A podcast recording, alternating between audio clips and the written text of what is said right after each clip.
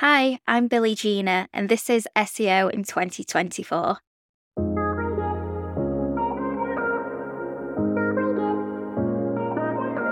Billie, what's your number one SEO tip for 2024? So, my uh, tip for 2024 is how to prepare for the duplication epidemic caused by AI content generation.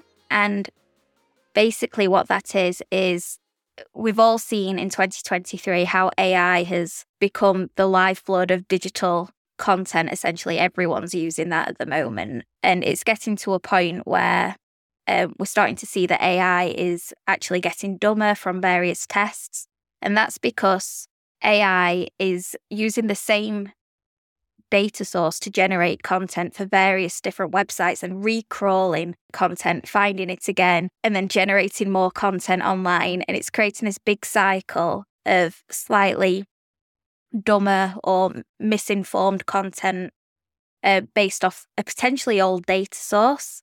And the more this is happening, the more we're going to see is just a mass duplication issue that we're going to need to treat like an external cannibalization projects, really, because everyone's doing the same thing on the same topics. And we'll need to rein that in at some point. Is it not Google's job to deal with duplication? Well, y- yes, but if everyone's applying the same tactics and if there's not enough people creating unique and helpful content, then the duplicated content, some of that's going to rank at some point. We see it all the time where lesser information does appear highly in Google search. So I think it needs to become an SEO's responsibility at some point, or it will become a mass project for us all, and we'll all be, we'll no longer be worrying uh, that SEO is dead because we'll get really busy trying to fix the quality of our clients' content. But it's better just just future proof yourself from an early stage and generate helpful human content. So I'm not 100% against AI. It's it's very helpful, but if you're creating something for an expert in their industry or anyone within a specific industry, it needs to have real insight in order to still be successful. So what should AI be used for and what shouldn't AI be used for?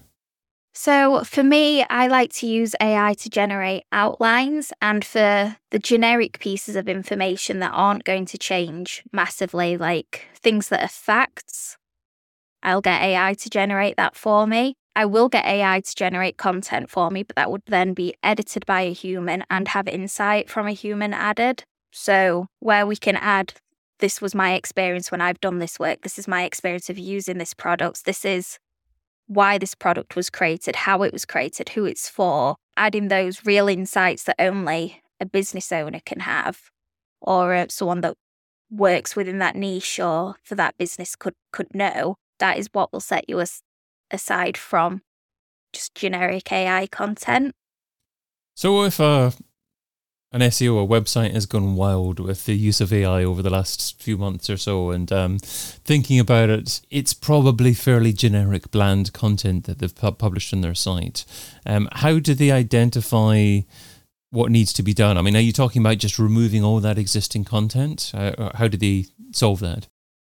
So I wouldn't recommend completely just removing the content because it can still be beneficial. It, you could depending on when you picked up and started using AI and how successfully it's been implemented, you could have gen- generated a lot of backlinks and that article or whatever it was could have been successful at some point. So I wouldn't want to get rid of it, but it's about optimizing it further and going back to the SEO basics of having your research done. What are competitors doing? What extra insights can you provide? And how can you make this be better than than what it's competing then. But you, you need to be a human to be able to see that. There are tools and all sorts and checklists existing out there that can give you ideas of what you can do to improve content and make it stand out from other AI content, but it needs that human aspect. And it's just really important that we bring that back. And the fantastic thing is, in terms of being an SEO practitioner, is that people that don't consider SEO best practice from the onset, they're using AI for everything. So this could be category work, it could be product pages, it could be business to business pages, uh, SaaS websites are using it, it's blog content. That it's such a widespread of content that is now being um, diluted by mass AI generation that we in a in a year or so we're going to be so so busy fixing this. And it's it's going to be really interesting to see that breaking point when we get to there.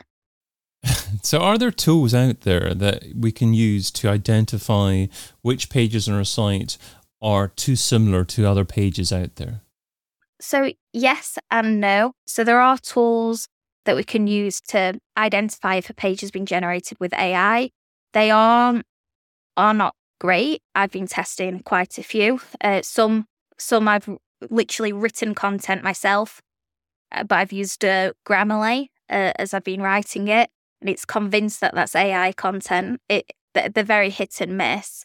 But we've also had tools for a very long time, but there's nothing I've come across that can do it en masse because I think you'd need a massive web scraper to to actually be able to do that, and there are breaches within Google's guidelines if if that's something that you're trying to to do is is scrape content at scale like that.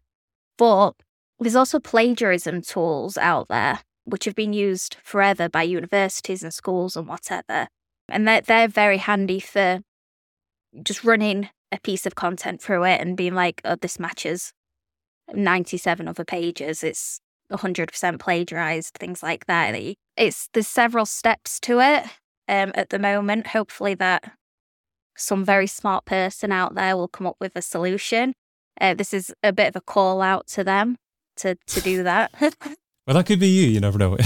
but um, I, I know the tools that you're talking about there. I mean, I've used originality.ai to identify what content's been written by AI allegedly and what hasn't. And it's not necessarily 100% with that. And it's concerning because you don't want automated tools to be mislabeling your content as being written by AI when it's not.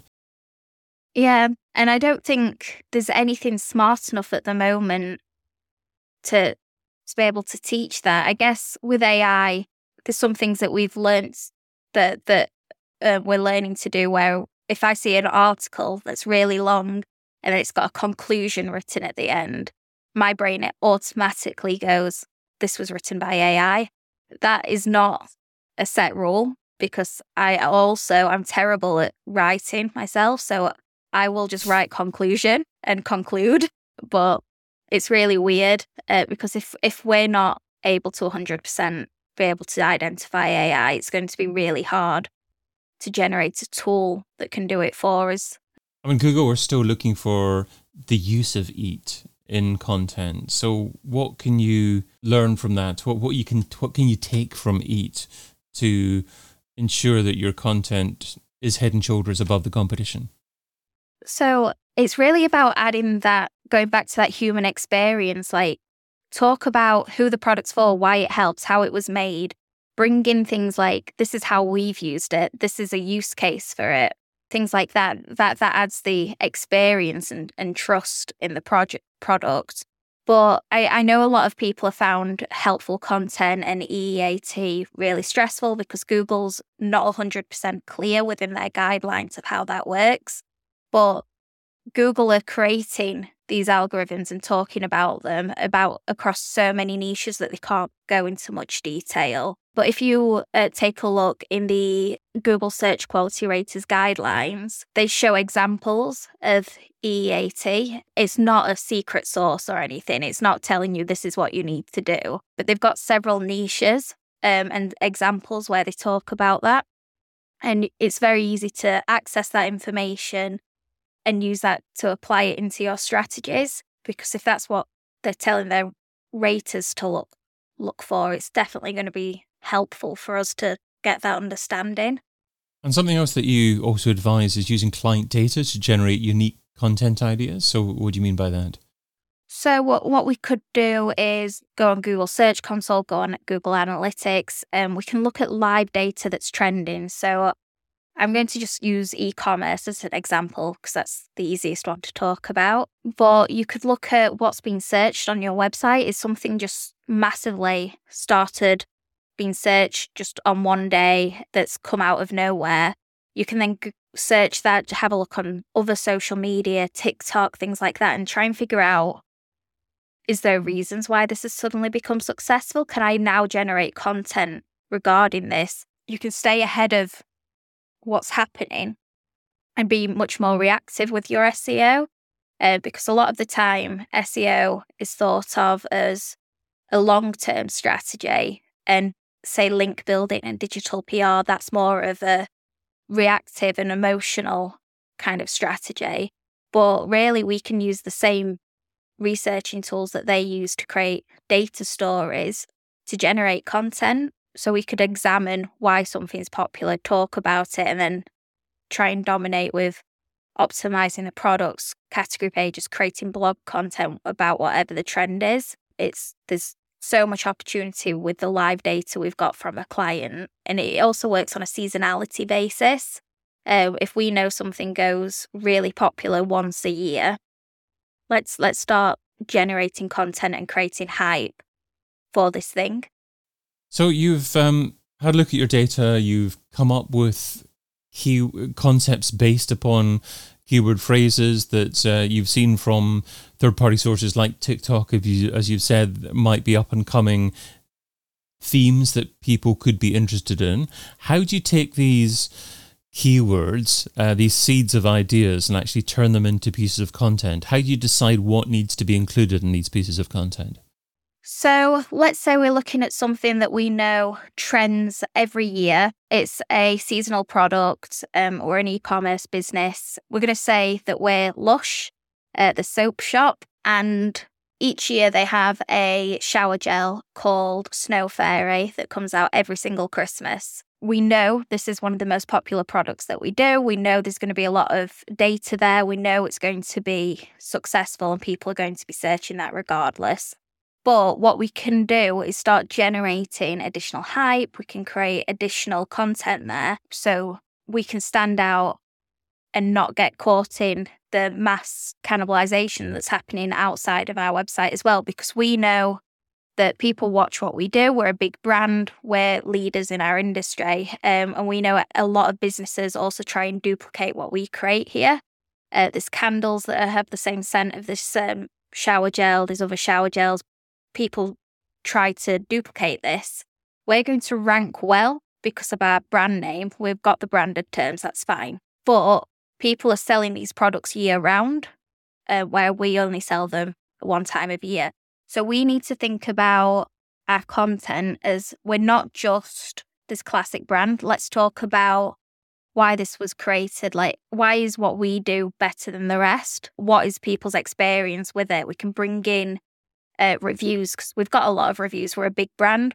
People love this. It's like a cult classic product. Let's talk about other people's experience. And then we can show that we're not just talking about our products, we're actually talking about the experience that comes with this product. And it shows us as the owners and the experts and the the wave maker for this this thing.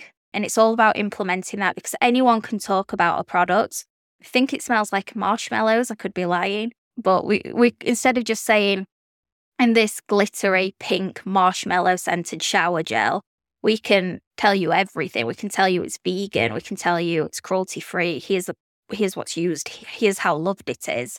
And it's about building a bigger story. It's not just saying what we do. It's let me show you what we do, and then we're going to rank better. Yeah, I love it. And in old fashioned sales speak, um, you used to have to talk about the features and benefits. But uh, this is going one step further. This is actually showing you the benefits in action and letting you experience the benefits, which um, makes the the product all the more relatable to the consumer. And I'm sure they're more likely to buy it because of it. So, great example. Thank you. So, if an SEO is struggling for time, what should they stop doing right now so they can spend more time doing what you suggest in 2024? My current big thing that I wish people would calm down with a little bit in our industry is worrying about certain rich results like knowledge panels. I'm seeing a lot of demand and a lot of sales promising people to get a knowledge panel for their name. Not everyone deserves a knowledge panel for their name. Susan, who lives five doors away from me, who I see at the park walking her dog, and that's basically all Susan does, does not need a knowledge panel. But there's kind of started to be a development of an attitude that anyone can achieve these. And really, yes and no, anyone can achieve them. It's not something that needs to be sold right now. It sh- should really be kept. I'm not saying it's a, something that should be gate kept, but it needs a knowledge panel should belong to notable figures. And there's a lot of time and energy being spent on these and other other rich results, um, where there's much more beneficial things that are going to benefit your client quicker. I guess it does depend on the client. If you're working on someone's personal consulting site, yeah, they probably should try and build their um, online portfolio of themselves. But for the owner of Claire's pet shop, they probably don't need that. Sorry, Claire. Sorry, Claire. Billie Geena is an SEO consultant. You can find her over at uptake.agency.